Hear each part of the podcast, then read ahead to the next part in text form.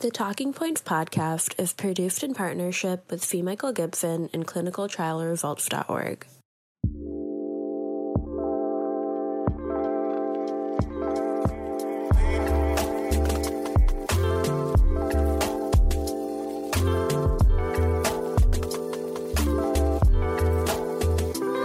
Steve Nissen and Mike Gibson coming to you live from AHA 2023. And Steve, you have some exciting news to share in the LP A domain. I've been very vocal about it. I'm a patient. I have an elevated LP A. I want everyone to be aware of this risk factor. And I'm so excited to hear what you have to say about a potential new treatment. So, I'm going to report on the results of a phase one trial of a drug known as lepodisiran and it is a little bit different from the other drugs being developed. Uh, it is a double stranded RNA, but it has a hairpin tetraloop at one end uh, and then several GalNAc sugars attached. The nucleotides are, are modified to resist degradation by ribonucleases to give it a longer duration of action.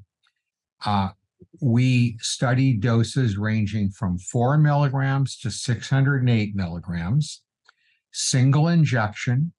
Uh, this is a typical single ascending dose trial. Uh, the remarkable result was that at the 608 milligram dose, by day 29, levels of lipoprotein A uh, were below the lower limit of quantitation for the Roche assay, and they remained wow. unmeasurable. Wow. It's 281 days. That's 9.4 months. And even at 48 weeks, levels were still 94% below baseline. Now, safety is always the priority in phase one trials. Uh, there were essentially no adverse effects of any consequence. Uh, there was a little pain at the injection site in about half the participants. It was gone by the time they left the clinical research unit. Very well tolerated. No, uh, in the small study, no adverse effects were detected, and profound reductions in lipoprotein A lasting out to almost a year after a single injection. Just amazing, Steve. That is just amazing. You really turned off production of LP A. You know, you can't get it down with exercise. You can't get it down with statins. It may go up a little bit, can't get it down. And that's because it's being made by the liver. And so you've turned it off. Do we need LP Little? I mean, is there anything good that it does? I can't figure out that there is. You know, uh, there are lots of theories about why we have it, but it doesn't appear people that have very low levels. I mean, I have people that have levels of close to zero. They're perfectly healthy. There's no uh, issue. Uh, pure genetic risk factor. And as you point out, we have no approved pharmacological therapies.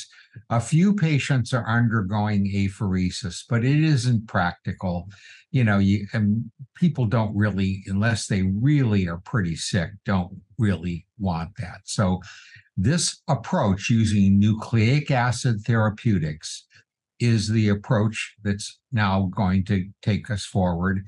As you know, there are multiple other drugs in development including a phase three trial with a different, slightly different agent uh, being run by Novartis uh, with an antisense oligonucleotide that's fully enrolled and in the follow up phase, and we'll have results in a couple of years.